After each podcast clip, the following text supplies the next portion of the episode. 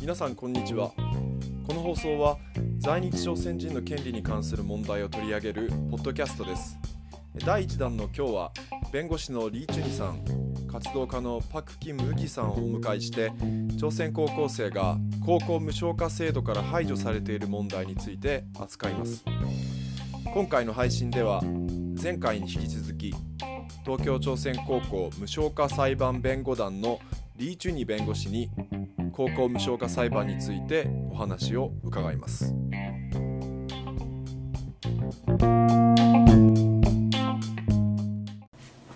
はいありがとうございました。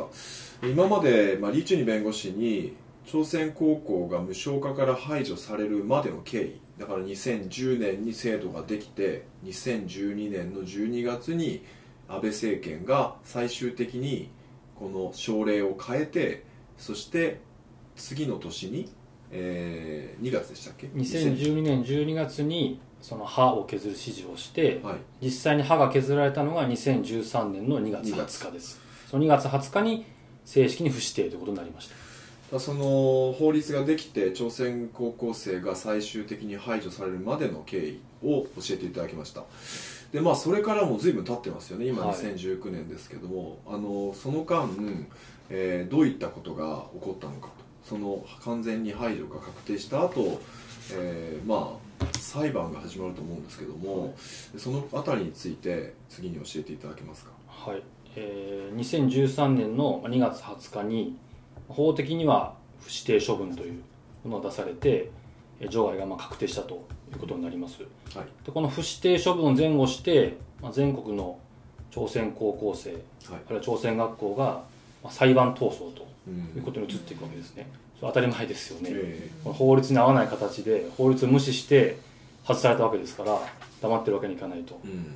ということでその文部科学大臣の不指定処分を争う裁判が始まるということですね、うんえっと具体的には、えーどういった学校で裁判がどういった学校に通っている生徒や学校が裁判を始めたんですか？あの全国には朝鮮高校が10校はい。ありますが、そのうち5箇所の学校で、えー5箇所の地域で裁判が始まりました、うんえー東京名古屋大阪広島九州ですね、東京名古屋大阪広島九州。はい、この5箇所で裁判が今行われています裁判ですから原告がいるわけですよね、はい。その原告というのは基本的にはこの学校に通う生徒たちなんですか？えー各地域ごとに少しずつ違っていまして、はい。私が担当している東京では、えー生徒たちうん。が原告となって国を訴えました。はい。一方で、えー大阪なんかが典型ですけれども生徒ではなくて、えー学校法人朝鮮高校を運営している学校法人が原告となって国を訴えている裁判もあります、うん。そその2種類に大きく分かれます。なるほど。原告に2種類生徒が原告の裁判と、はい。学校法人が原告の裁判があると。あるということですね。相手は一緒なんですか？えー、と正確まあ、相手は国なんですけれども争う対象が若干違いまして、はい。えー学校法人が原告となっている場合は、えー行政訴訟というんですけれども、はい文部科学大臣が行った不指定処分をはい。取り消してはい。朝鮮学校を指定しろとはい。いう裁判になるんですね。なるほど。で一方で、えー生徒が原告になっている場合はえー損害の賠償を求めるとういうん裁判になりまして、文部科学大臣が行った、まあ、違法な処分によって生徒たちに損害が生じたと。うん。でここでいう損害というのは基本的には、まあ、慰謝料といって精神的損害になるんですけれどもおそれを求めているのが生徒原告の裁判だと思っていただければいいと思います。あなるほど。その前半は結構分かりやすかったんですけども、はい。要は無償化から排除されているので、無償化適用しなさいっていう裁判ですよね、そうですね。うん。あの生徒たちの権利なんですけど、ええ。まずはその学校自体が対象になって初めて生徒が申請できるようになるのではい。その前提としては学校法人が指定を受けないといけないんですね。あなるほど、だからその学校法人が原告になっているところはまさに指定を受けるための裁判と、うん。一方で、えー東京はそうなんですけれどもしかし本質はあの学校の指定ではなくて子どもたちの権利の問題であるという観点に立てばやはり生徒は、えー原告になるべきだと思うんですけれども、そうすると生徒がいきなり指定を受けるわけじゃないのでえー生徒はその文部科学大臣の処分によってえーその違法な行為によって損害を受けたと、うん。こういう理屈で裁判を戦うことになるんですよ。その時の損害賠償っていうのはもし無償化に適用されていれば支払われるはずだった就学支援金を払いなさいっていうことなんですか？そうではなくて、はい。あくまでも、まあ、精神的損害になるんですね日本の民事裁判だとでこれはただ名目的なものなんですよ、うんうん。お金が欲しくて裁判するわけではないので、ええー日本の民事裁判では違法行為によって生じた損害については金銭賠償が原則なので、はい。一応お金を請求しますがえ。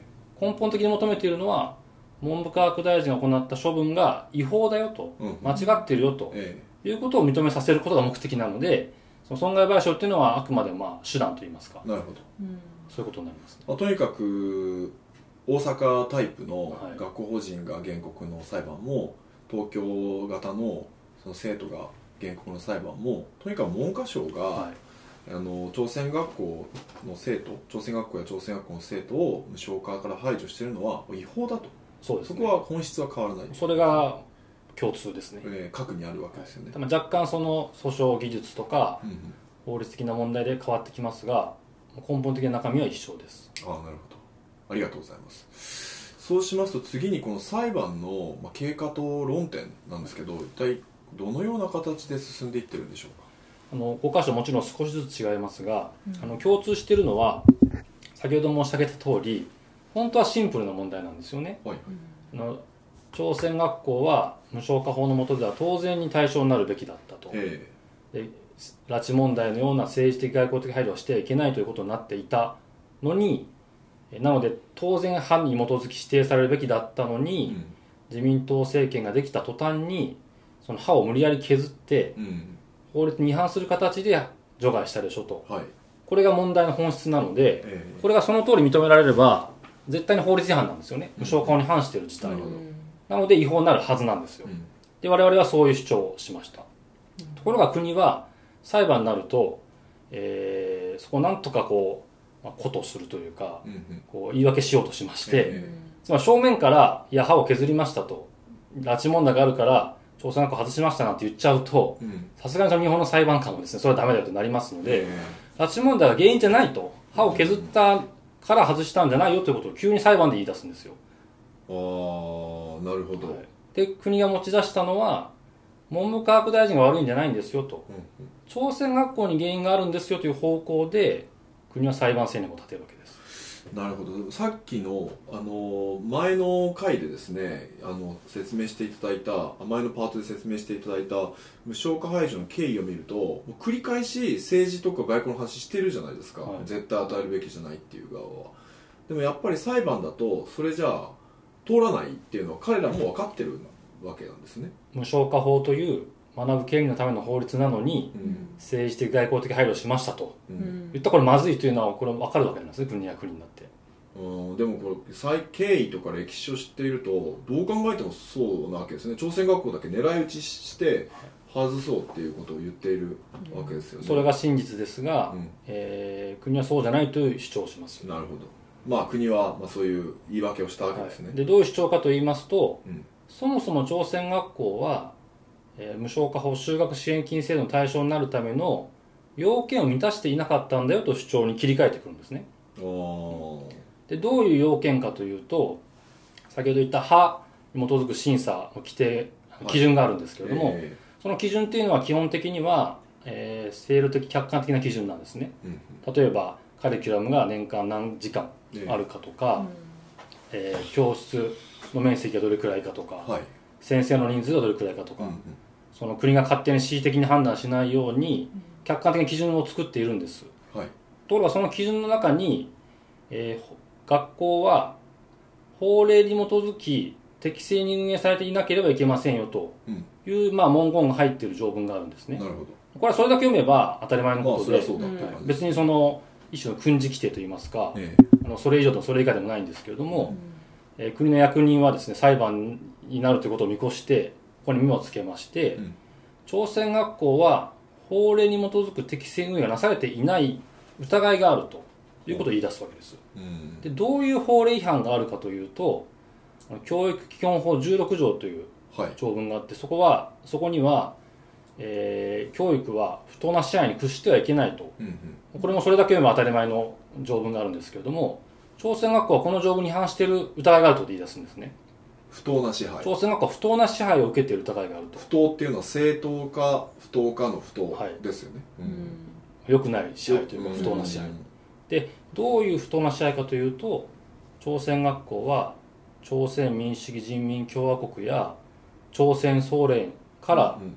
不当な支配を受けている疑いがあるということを言い出すんですね。ほでそういった不当な支配があるとそれは教育基本法違反だと、ううんつまり法令に違反していると。うん。でそういったものがあると、えー指定のための基準の中の一つを満たしていない疑いがある。とと。いうことが分かってきたのでうん。だからこそ朝鮮学校を外したんですよと。下村文部科学大臣は不指定処分をしたんですよというそういう主張をし出すんですね。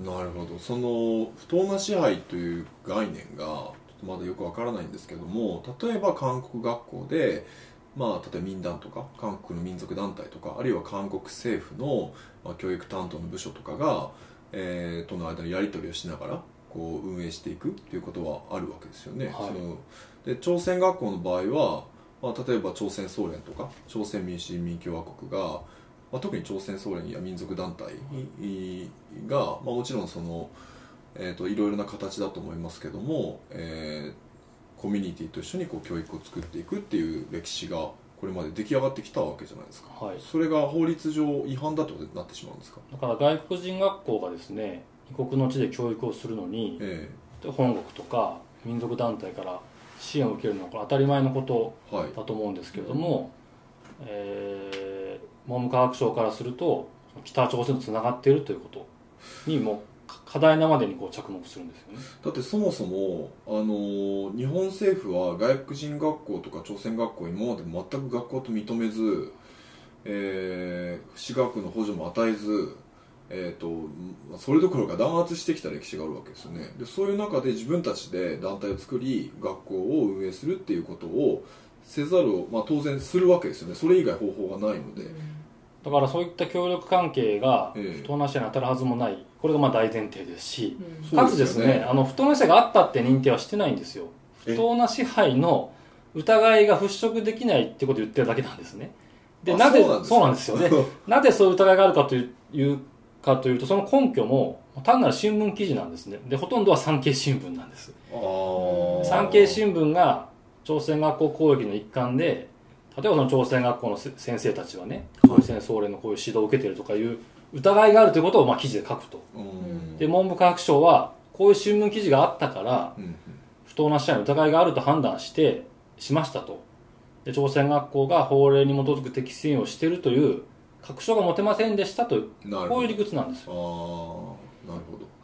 で裁判所はどういう判断になったんでで裁判所は裁判所というかまず国がそういう主張をしますよね。はいします。我々はその無理やり歯を削って、えええー不自然にしたんではありませんと。うん。朝鮮学校にそういう不当な支配の疑いがあったので外したんです。はい。だからこれは適法ですと、うん。違法ではありませんという主張をします。はい。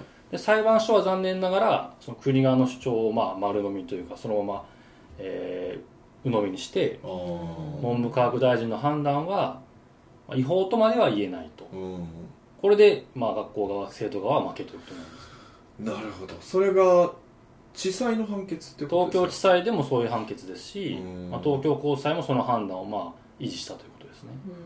でもさっき説明していた内容だとその高校無償化法の仕組みの中に外国人学校の枠組みとして3種類あってで3番目の中に3番目にその他があって朝鮮学校はそこで申請をしていたがその規定をなくしちゃったっていう話がありましたよね。だからどう考えても歯を削ったことが原因じゃないですか。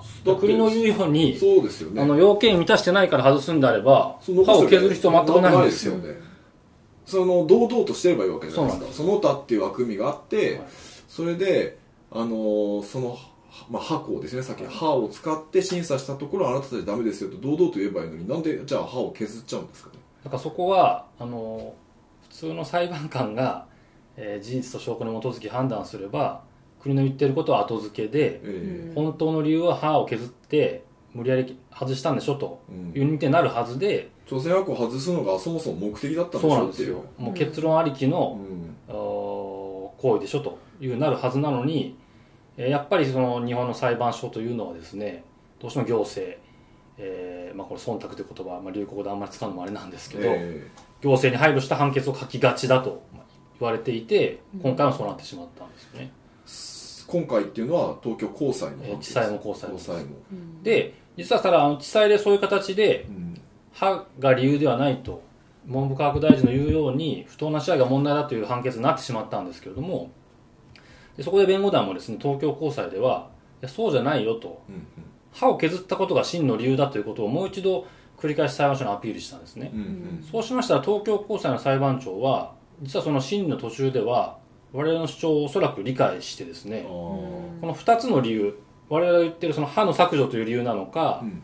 それとも不当な支配というその13条という要件にうん。適合しなかったという理由なのかこの2つの理由どっちなんだということがポイントになるわけですけれども、ね。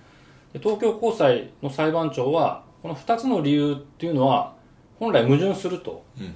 片方は歯を削ったからダメという理由だし片方は歯に基づき審査した結果ダメだという理由なのでこれって両立しないですよね、うん。だってそうです。全くしないですよね。逆のこと言ってるので、えだからどっちかでしかありえなくて、ええ。えどっちなんですかということを盛んにですね国にえーああやっぱ裁判所もその両矛盾に気づいてるわけですね。です。でかつ東京高裁の裁判長が言ったのはいやじゅ2013年の2月20日に不指定処分があった時点ではうん。歯は削られてるはずじゃないですかと。そうですよね。歯がないのにその不当な支配13条。という理由が成り立たないんじゃないですか？という趣旨のうん。指摘までしてたんですよ。うん。だから我々は東京高裁判決では間違いなく本当の理由は歯の削除だとうん。いう判断になるはずだということを信じて待ってたんですよね。結構手応えがありますよね。ありましたありました。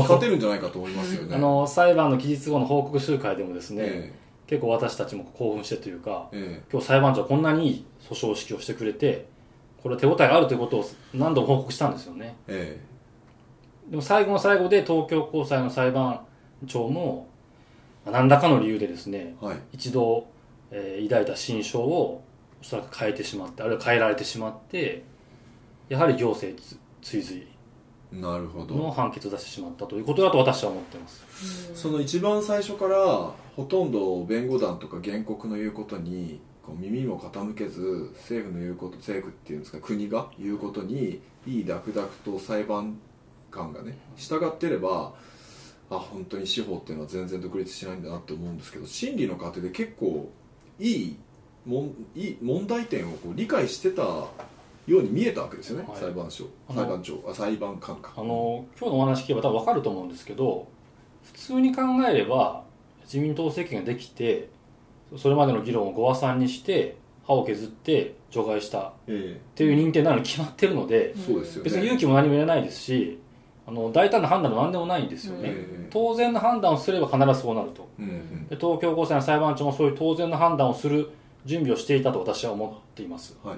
ところがやはり今の日本社会の中で朝鮮学校を勝たせるという判決を書くのにはうん。やはり勇気がいるのかなということなんですね。でその勇気を最後持てなかったということになっちゃったんだと思っています。裁判官が。はい。なるほど。ありがとうございます。そうすると今の段階では東京は高裁判決まで終わっている、はい。えっとまあ、今後も含めて、えーそうすると東京の裁判の場合だともう最高裁。最高裁ですね。でもう一件高裁判決で出てる地方があって、はい。それは大阪なんです。あ大阪、で私は直接担当してないのであの簡単にだけ申し上げると実は大阪は地裁で勝ってるんですね学校側が、で大阪高裁判あ大阪地裁判決の画期的なうん。朝鮮学校勝訴判決です。うーん。でこの大阪地裁判決がなぜ朝鮮学校を勝たせたかというと、それ今日私が話したことをその通り認定したんですよね。ほうほう。つまり歯を削って無理やり外したでしょと、うん。下村文部科学大臣は拉致問題等の政治的外交的理由により、えー外したと。いう認定をしっかりして、そうするとこの文部科学大臣の判断は違法だしうん。で朝鮮学校は本来適用されるべきですねと。うん。いう判断をして学校を勝たしたのが大阪地裁判決なんですよ。なるほど。普通に判断すれば必ずこうなるはずなんです、うんうんところが大阪高裁ではそれを逆転してしまって、ああえー国の主張をまさに丸飲みしてはい。あの削除じゃない、うんうん。えーその不当な支配だとはい。法令違反がの疑いがあるという判断を追随しちゃったんですね。うーん。あ東京高裁と同じような同じようです。だから大阪東京は高裁レベルで今、えー生徒側が負けています。じゃあ5つある裁判のうち高裁判決まで出たのが東京と大阪。で愛知と広島が、えーこれも地裁で負けていま学校側が負けていましてこれから高裁これ今今高裁で審理中。です今審理中、はい。で九州が少し遅れているんですけれども今度3月にうん。地裁判決うん。が出る予定です、なるほど。ありがとうございました。そのまあこの最後にまとめとしてですね改めてその今回のこう、まあ、昨年末にあった、まあ、繰り返しになってしまうかもしれないんですけども高裁判決の、まあ、問題点というところを、えっと、まとめていただくとどういうところになりますか、はい。えっと、私は、まあ、事実に向き合わない判決だと思っています、で事実というのはえ文部科学省側にこそ違法性があるんですね。うん。法律に基づき当然に指定するべきなのに政治的外交的理由から、えー法律の枠組みを無理やり変えて外したと。うん。これが事実です。なるほど、ところが東京高裁判決はその事実から逃げて、うんえー国側が裁判対策で言い出した、はい。まあ無理やりな理屈ですね、えー不当な支配の疑いがあったからはい、外したんだよというこの無理やりな理屈をえー採用してしまってうん。事実から逃げて、えー文部科学大臣を勝たせたと。こはい。こが問題だと思っています。なるほど。ありがとうございました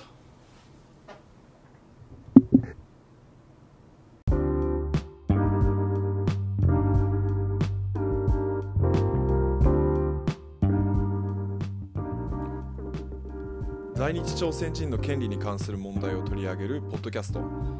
第2回はリー・チュニ弁護士に高校無償化裁判についてお話を伺いました。次回の配信では国際社会が無償化排除の問題をどう見ているかについて在日本朝鮮人人権協会のパク・キム・ウギさんにお話を伺います。それでは皆さん第3回でお会いしましょう。